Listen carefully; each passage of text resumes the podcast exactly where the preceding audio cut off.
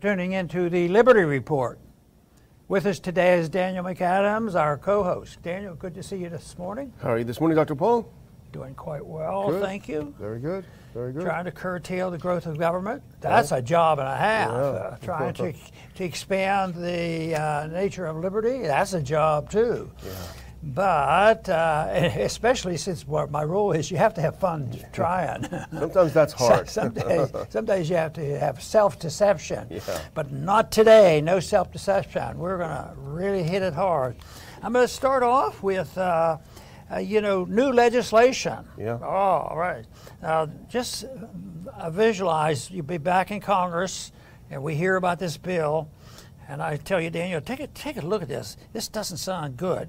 And I'm going to run and read the title because I tell you, sometimes titles can tell you everything. So the title of this bill, uh, and if we tell you who did, who's writing it, Yeah. that gives you a strong, strong hint. That's Kinzinger, and uh, he's not exactly a, a lover of liberty. No. was- yeah. So, this joint resolution may be cited as the authorization for the use of force to defend America's allies resolution of 2022. Don't we do that already? About use of force? Don't we do that already? I bet it is a rubber stamp. Yeah. Rubber stamp to a- actually encourage the president to do more. But, uh, you know, the thing that struck me with this is, you know, I, st- I still turn on all the channels and listen for three minutes and get discussed and go on. So when I listen to uh, the anti Biden uh, channels, uh, and they're Republicans basically, boy, they come down hard on him. Yeah, they hate him. and, and how many times have we seen the reels where he's had moments of delay in his thought processes? That's out there. So what do we do? We need to take care of this. We need to protect against this. Let's give him a lot more power. Yeah, yeah. so, so I tell you what, uh, who's who's the smartest people in the in the room now? So. Uh, but of course, the Republicans haven't had a, a, a record of awards for being the smartest group around. Yeah. Anyway, they uh, have a different language, but uh, and they probably have a different social uh, agenda. But I tell you what, uh, they uh, I, I, I, I keep thinking, how could the Republicans mess up this year? You know, uh, but uh, they're capable of doing it if they decide what we need to do to solve this problem is give war powers, which are almost automatically, which the presidents have anyway, you Yeah. know, with executive order, and that began like it, it, uh, with with uh, with Truman. Yeah. Oh, right after the World War II, after all that carnage, the president just act- acts on his own, or we have a little police action uh, activity, and not too many spoke out. Yeah. Taft did. Yeah, very few. Well, let's put up that first clip, and this is the announcement. Representative Adam Kinzinger introduces bill to allow U.S. military into Ukraine. That's a bit euphemistically stated because essentially what it is, as you point out, it's an authorization, but it really means is World War III. Now, Kinzinger, strangely enough, first of all, he's hated by the Republicans. He was big in favor of the impeachment of President Trump. Um, he's done a lot of very, very unusual things, uh, even on foreign affairs, and I use that word without uh, irony. Um, he's, he's not loved at all, but he, he, he introduces this piece of legislation, and as you point out, it, it's they, to guard the territorial integrity of our allies. Well, first of all, Ukraine is not an ally, technically speaking. Uh, we don't have a, it's not in NATO. We don't have a bilateral s- security agreement with Ukraine. So technically, it doesn't even match the definition that he puts in there. But of course, as you know, Dr. Paul, that doesn't matter. Let's put up the next clip. HJ Res 83 um, is the title of the bill. And of course, everyone who likes talking to their representative, it's not a bad idea to bring this to their attention of what a terrible idea it is. We don't usually take positions. We're allowed to occasionally, and this is one in which we would take a position that is an absolutely horrible idea. The authorization for use of military force to defend America's allies resolution. Go to the next one. Here's the part that I uh, clipped out, Dr. Paul. That's the operative part. Here's the actual specific authorization. Upon making a determination that the Russian Federation has used chemical, biological, or nuclear weapons in the territory of Ukraine, the President is authorized to use the armed forces of the United States as the President determines to be necessary and appropriate in order to one, protect the national security interests of the United States with respect to Ukraine, of which there are none. Uh, number two, to assist in defending and restoring territorial integrity to Ukraine. Dr. Paul, I would rename this bill Open Door to a False Flag Resolution Boy, because boy. that's what it is. That sure looks like it. That's bad news. But you know, uh, the one thing we have to give the president credit for, he's uh, pretty consistent on this issue. And, um, you know, when Bush wanted this authority back in 2002, you know, to go to war whenever he pleased, uh, Biden was all for it. Oh, yeah. As a senator. So he's consistent. He's been consistently owned by the deep state, you Yeah. know, and the uh, military industrial complex. And his statement at that time uh, regarding that resolution, I will vote for this because we should be compelling Iraq to make good on its obligation to the United Nations. Oh, but he believes in that stuff. But everybody believes in that stuff. I was told in the eighth grade that the wonderful things happen after the League of Nations was given up. It's amazing. I mean, that Yeah. that came came back from eighth grade. But this is United Nations. It'll it'll be much better, much more effective. Uh, and then then he goes on to say, approving this resolution does not mean that military action is imminent. It'll be later on, Yeah, you know, yeah. and it, it, it come, it came too. So uh, let's hope your prediction of, of what kind of a disaster this could lead to, it doesn't happen. But uh, right now, when you make these kind of mistakes, uh, uh, they don't. Well, what did Hillary say one time about? Well, we, we can't just have all these weapons and not use them. We have to we have to make use of them, see how they work. Yeah, that, that, is, that is an important point that you make there. That doesn't mean the war is going to happen right away. And that will be the argument. Hey, we want to give the president all the tools he has to deter Russia from doing what it's you know what it may do to deter this. This is just putting something out there, but in fact, we know we've seen how this game is played. It's moving the goalpost further, and he's an outlier. Um, uh, Kinzinger is an outlier. He's not loved by the Democrats except when he's voting to impeach Trump. He's hated by the Republicans. So he's out there, but when he puts something like this on the table, even if it's at the far end of the table, that changes the debate. All of a sudden, we're talking about the use of force. We're talking about the unthinkable, which is a nuclear war with Russia. And that's the purpose this serves. It expands the area of, uh, of acceptable discussion to include something as heinous. You know, I mean, I grew up in the Cold War, certainly you did. This is something that never we would have imagined, especially not something as relatively trivial as the borders of Ukraine. Uh, we feel terrible about what's happening to the people of Ukraine, but I don't believe that New York should be incinerated. Well, no, just kidding. I don't believe that Texas should be incinerated uh, because there's problems in Ukraine. But it just it, it's just extraordinarily dangerous to add this into the debate. Is my, is my view. Yeah, it, you know, this is uh, this is something that people don't realize how dangerous it is until it happens. They they figure that uh, uh, deterrence, you know, sanctions, and all this stuff that we've talked about uh, gives the uh, individuals who want credentials for being anti-war uh, to do things and and forgetting about the un- unintended consequences. So that that is a big deal too, because we were talking a little while ago. The unintended consequence of all those sanctions on Russia, Russia made a lot of money Yeah, on this. doubled, yeah. And then the addition to that is we're paying a lot more money for our oil. So that isn't the only reason that's happening, but it's ironic that those two events are that. Uh, you know, some of these plans don't work out. And sometimes, rarely do they work out better for us. Most of the time, they work out, they work out worse than happens because they think that, well, if we do this, we'll scare the Russians and they'll run back and it, uh, it'll be peace forever. Yeah. Well, the one thing we do know about this conflict, and this, this always happens in the fog of war, but false narratives are put forward. And we'll talk about one such in a little bit that's admitted by the Ukrainian government. It happens all the time. False flags, false narratives. If this bill passes, it will give an absolute green light for Ukraine that is on the ropes. I know that the U.S. media doesn't cover it this way, but anyone who looks at the maps, anyone who listens to Scott Ritter or Doug Macgregor knows that Ukraine is not in great shape right now. And in fact, even some of the pro Ukraine uh, journalists, particularly from German, Julian Röpcke, has talked about how things are going pretty badly. A Ukraine on the ropes views this as a lifeline. Stage a false flag somewhere. Oh, that would never happen. That's conspiracy theory.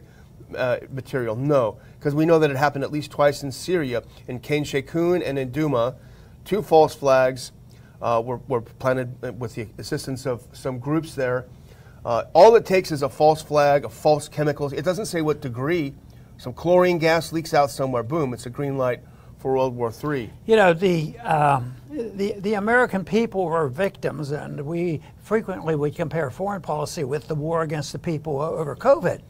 And, uh, and, and that was very damaging. People suffered, people died, people uh, got sicker with the treatment and this sort of thing. But uh, in, in this uh, uh, reasoning, why they need this power is, you know, the chemical warfare. That must, have, if if the chemicals are released, we, he has to have immediate uh, authority to go in there, and also nuclear weapons. I don't think, uh, hopefully, or I hope the majority is right on this. Most people are anticipating that's going to happen, but there's hope. Uh, but the other one is the biological. That's really broad. And uh, we just saw a war against a, a virus. And right now, every day I read another article that the stats were fiction. Yeah. Uh, could that be true? Yes, it could be true. I, I believe that most of it was fictions. It was slanted, and, and they used it just to uh, terrorize the people. And but why why couldn't they use that if they're anxious to go someplace? Maybe maybe there'll be another little country next door or something. Yeah. Oh, there's a there's a virus here, and it's going to move, and we better we better do something. We better declare war uh, against that biological because we hear that the Russians, you know, created this. But it looks like to me the Ukrainians are more capable, or probably more involved in that type of biological uh, warfare, not warfare is stretching it, but biological experimentation that could be used in warfare. Well, we know that now because we have all the labs on their territory, right? Yeah. We're over there building these things, so duh. you know, but it is a very dangerous, very dangerous step, and, and we hope people will take the time uh, to mention that to the representatives. Uh, but speaking of dangerous, let's put up this next clip because this is equally dangerous, I think. U.S. begins to train Ukrainian troops in Germany. Again, regardless of how you feel about what's happening there, this is a step closer to direct confrontation with Russia, which will not end well. But we're sending tons of weapons over there. Everyone's sending tons of weapons over there. Let's do the next clip, actually, if you can. This is the uh, sentence that I pulled out of it. The U.S. is training 100 more Ukrainians on howitzer artillery systems in Europe in a five day course, according to the Pentagon. Washington said it will send 90 howitzers total to the embattled country as part of two security assistance packages worth 800 million each, announced earlier this month. What could go wrong? Yeah, not a, not a chance. It's going to work out quite well. You know, they, they want to know who, who will defend, you know, against the Russians if, if this gets really out of hand. And I would like to say, who will it be to step forward and voluntarily educate the people to the real history of, uh, of Ukraine. Yeah. And uh, the more I look at the history, the more uh, amazing it is. You know, especially since the West never wanted to ne- never wanted to give individual sovereignty. You know, to Ukraine. And yeah. I think that's that's pretty fascinating. That, that that was actually our position for a period of time. Yeah. And of course, everyone, there's some rumors that Poland has its eyes on part of Ukraine that it lost after World War II. So it's dangerous. We're, you know, we should be clear. We're teaching Ukrainians how to kill Russians, and we're sending them the weapons to do that. If the shoe were on the other foot, if the Chinese or Russians were training people in Mexico how to kill Texans or Americans, uh, there would be an outcry, and rightly so. So we need to stop, take a deep breath, Instead of listening to John Kirby being breathless every day, giving the briefing, we should stop and think about it. Is this really the direction we want to go? And how far will Russia's patience go before something even worse happens? I haven't heard any comments on this. Uh, and I, I, bring it up mainly because I think there's a misconception from the beginning of our history about what the National Guard is all about versus militias. Uh-huh. And the National Guard is nothing more than an arm of the federal uh, military forces. So, uh, but the Florida National Guard is the one involved in all this training, and uh, it, because because that's an issue that will split conservatives because yeah. they're not. Uh, uh, you can be a very good conservative on a lot of the issues issues, like the governor of Florida is. I haven't, I don't know his foreign policy on Very that. hawkish, yeah. He's very hawkish. So he, he's not going to worry about then, if he's very hawkish, he's not going to worry about the National Guard being involved. But technically, well, we shouldn't be doing it, but, but our states should be compelled to take their uh, the the, the uh, remnant of the militia principle Yeah. and use it to train uh, train somebody in Germany to pursue war. See, And- that makes no sense. That's where I, I think. Uh, I, I'm afraid uh, more conservatives are uh, on that side of that, the wrong side of that, than on the right side. And one way that might be to, to put a bit of a wedge in there, uh, and then again, it, it, it, it feeds on some prejudices, but you can make the point that we're sending these guys to, to help defend borders 5,000 miles away. Well, we've got borders a couple hundred miles away that Yeah. are completely wide open. And I think some, some conservatives, I think that might resonate with. And of course, we may not want to go as far as they do with building 800 foot walls, but, Yeah. but still at the same time, it's obvious that borders should be defended. Well, here's the, the next one we want to talk about. If we can put it up, this came out over the weekend. And this was a big thing when the war started. The Ghost of Kiev. There is a fighter pilot in the Ukrainian Air Force who shot down 40 Russian pilots. The greatest pilot since Snoopy in Peanuts, right?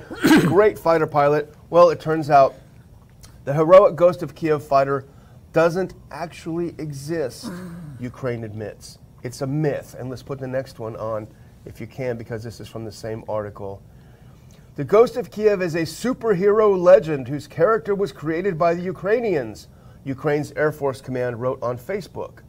The reputed hero had been credited with taking out as many as 40 Russian aircraft until he was shot down on March 13th while battling an overwhelming number of enemy forces. The Times of London had reported. And this, is the, this brings us to why we're bringing it up. Because all of this so called serious anti disinformation mainstream websites like Times of London, all of the ones in the US, they wrote about this as if it was the gospel. This is an absolute real thing. It's unbelievably how heroic this is. All fake news, all disinformation. They pass the disinformation, not us. And here now, this is like you know when you have an when you have a headline on page one, sensationalist headline, and then three weeks later on page A20, well, we were wrong in this whole story. You know, the correction is never, never. So in the early part of the war, Dr. Paul, they had to establish these narratives, and this was key to establishing the narrative that continues to this day. And this tells us how corrupt this whole argument over the First Amendment is. Because, you know, if, if the market was working and people respected and understood the First Amendment and somebody did something like this, they would encourage the debate. Yeah. You know, there, there. But right now, if you put it out, uh, and there were, uh, I don't know how early this came out because it moved so quickly.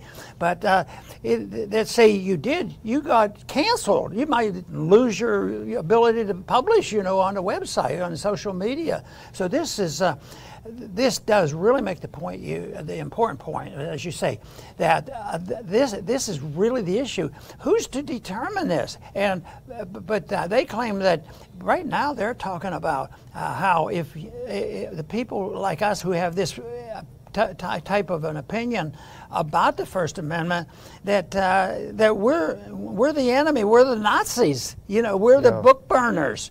You know, if if uh, if uh, they uh, do do that, if you if you want uh, if you don't want to have the truth out there, then then, then you're, you're you're a good guy. But if you want the truth out there, you're the one that's disrupting the First Amendment. That's that's the, that's the problem there. So I think it, it is.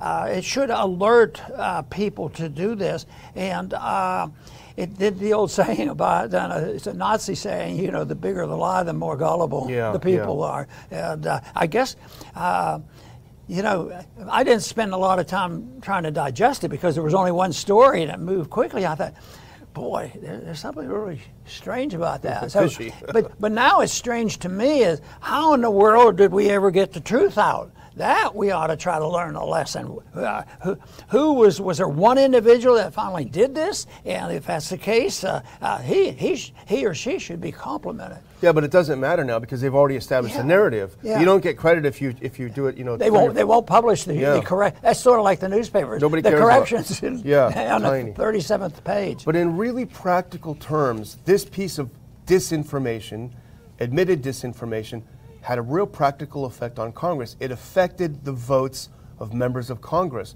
And there were plenty of them that retweeted all of these heroic stories about the ghost of Kiev, uh, repeated it over and over, and it affected how they voted. We've got to support, we've got to send more equipment, we've got to send more money, hundreds of billions of dollars, hundreds of millions of dollars. I mean, now 33 billion is coming. How much of it was affected by disinformation? I don't think Homeland Security is going to look into this kind of disinformation. And the other thing is, you remember early on, at the beginning of the war, retweeted and retweeted and retweeted was President Zelensky in the trenches, in his camo, in his military gear. This is a this is a leader who leads his men. He doesn't hide behind. Well, it was all fake because that was those pictures were taken over a year earlier in a photo shoot, misrepresented as Zelensky being in the trenches with his troops. Again, the same thing when you start a war, and I'm sure we have some agencies that were involved in framing the issue around the beginning of this war. Heroic president, heroic fighter pilots. We have to support them. Plucky, they're just like us Americans fighting for their freedoms. All of it, now, all of it was disinformation designed to affect an emotional response among Americans. The shortcoming is nothing brand new. It just gets sometimes worse, and you don't think it should. But what about uh, leading up to the Iraq War and Yeah. Saddam Hussein? There they go, and, and they they hired somebody that lived in the United States. She was part of the embassy here, and she she testified and told about how the incubators that Saddam Hussein and his crowd was ripping these incubators away and letting the babies die. Yeah, yeah. She never even left this country. She, it was just the biggest bold lie. And once again, that was that. I bet you, bet you a lot of people remember that story, and they probably say, "Oh yeah, I remember. We had to do something with Saddam Hussein. Do you remember what he did to the babies?" He was a monster. She was the daughter of the uh, Kuwaiti ambassador to the U.S., and they didn't know it. And she was working with a public relations firm. And in fact, there's a great article. I don't have it in front of me, but the Ukrainian government has hired dozens of PR firms working around inside the Beltway. And you can better believe that they're they're creating the same kinds of narratives. So, yeah, we have a disinformation problem, but it's different than the one that Nina Jankowicz is going to be looking into. Right? Very different. But we want to finish up with something that really got your goat, and this is your favorite Speaker of the House. Uh, she is upset about bullying, and she did a conference uh, last month, well, in March, about it, and she also brought it up again when she went to Yeah, Kiev. generally speaking, I don't like to personalize an issue. I think it distracts from the importance of the of the of the subject that we're talking about. But uh, lately, I've been more willing and, and, and more annoyed by the speaker, and uh, this is. This is something that uh, just uh, really bugs me because uh, she had a they had a conference in uh, March and they had a that uh, the country has to be better off and the Democrats will lead the charge and uh, it, those bad guys the Trump people are a bunch of bullies, Bullies. and all that stuff. So, uh, but she was over there talking to Zelensky, and uh, she was sort of lecturing him uh, about we will stop the bullying, you, you know. And, and, uh, and then I got to thinking, I, I think she might qualify as uh, not only a bully, but she might be one of the biggest bullies, especially since uh, uh, she's uh, able to hide it a little bit better, and uh, her her character is a little bit different. But you know, just just think of her power. Eh, eh, eh, yeah, I know they don't follow all the rules because they have executive orders and they have Federal Reserve and they finance whatever they want and they go to war without them. But but the House is supposed to, and to a degree, they're supposed to control tax bills and spending bill. So that means every bill, you know, she can cancel any bill she wants.